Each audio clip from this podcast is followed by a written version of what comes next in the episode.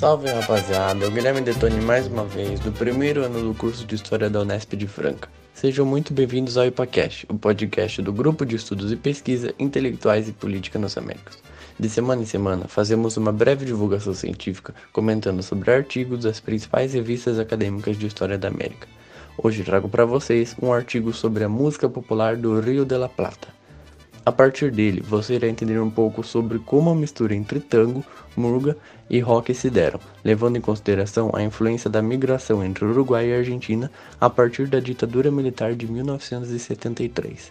Também terá a oportunidade de saber como o Rio da Prata se tornou um lugar que transcende o limite político, que permitiu a integração e ligação entre pessoas e gêneros musicais nas beiras do rio. O artigo escolhido para esse episódio, então, foi Música, Metáforas e Lugar, os Sons do Rio da Prata, da autora Maria Eugênia Domingues, publicado na revista Tempo e Argumento. A autora do artigo tenta e consegue com sucesso nos mostrar como que foi formado o que conhecemos como música rio-platense, que de forma geral compreende ao estilo musical que surgiu na região geográfica do Rio da Prata, que se encontra entre Uruguai e Argentina.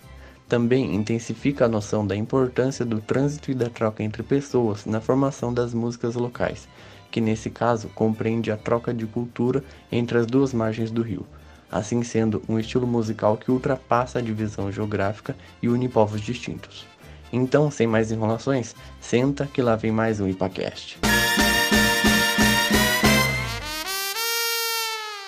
A autora Maria Eugênia Domingues apresenta a figura de Lauro Ayestarán, este que formulou a descrição do folclore musical uruguaio, em que parte deste era dividido e compartilhado com os argentinos, e por isso também que o Rio da Prata é considerado uma região cultural, que engloba não só o rio, mas suas adjacências.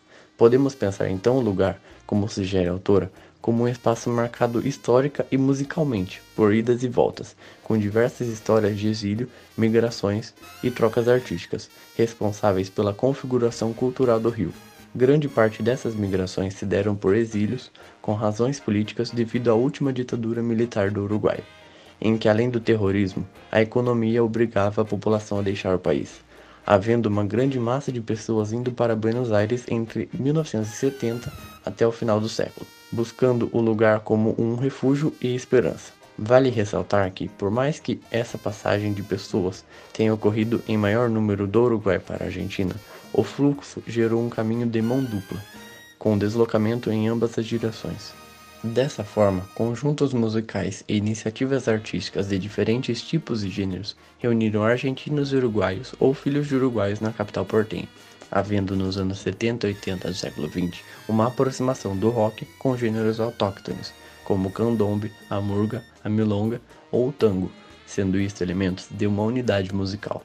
E não pense que o rio é apenas símbolo da junção dos povos, é também um tema recorrente nas poéticas da região do Prata.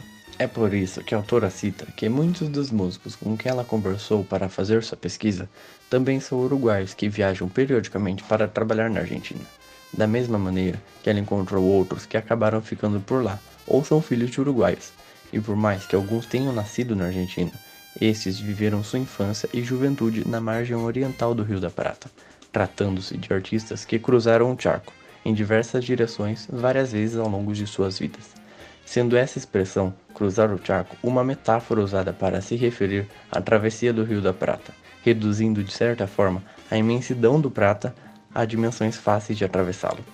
A autora utiliza como exemplo o caso do Afro-Candombe, uma banda responsável por reunir veteranos do candombe em Buenos Aires, como Juan Carlos Candamia, Jimmy Santos, Aranha Luna e Cátio Tarreira.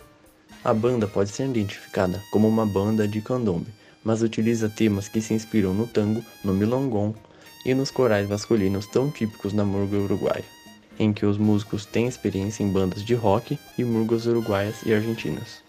Na história da musicalidade produzida na região do Prata, um grande número de músicas foi reelaboradas em diferentes gêneros, pensando as versões em seu aspecto performativo e observando que as relações entre os gêneros que elas associam são seu efeito e não sua causa. As metáforas presentes nas músicas que reduzem o tamanho do rio ou que aproximam uruguaios e argentinos estão presentes não apenas nos discursos verbais, que descrevem os trabalhos e performances, mas também através da sonoridade das músicas interpretadas. Assim, a autora encerra comentando que tais encontros de pessoas que atravessam o rio, sejam por qualquer direção, da mesma maneira que as canções que são reelaboradas com os gêneros identificados de uma ou outra margem do rio, relacionam e unem pontos soltos de um espaço abstrato, que juntas torna-se um lugar. Este sendo um produto de histórias de indas e vindas, de versões em que ressoam antigas canções de uma ou outra beira do rio, linhas que ajudam a cruzar o charco.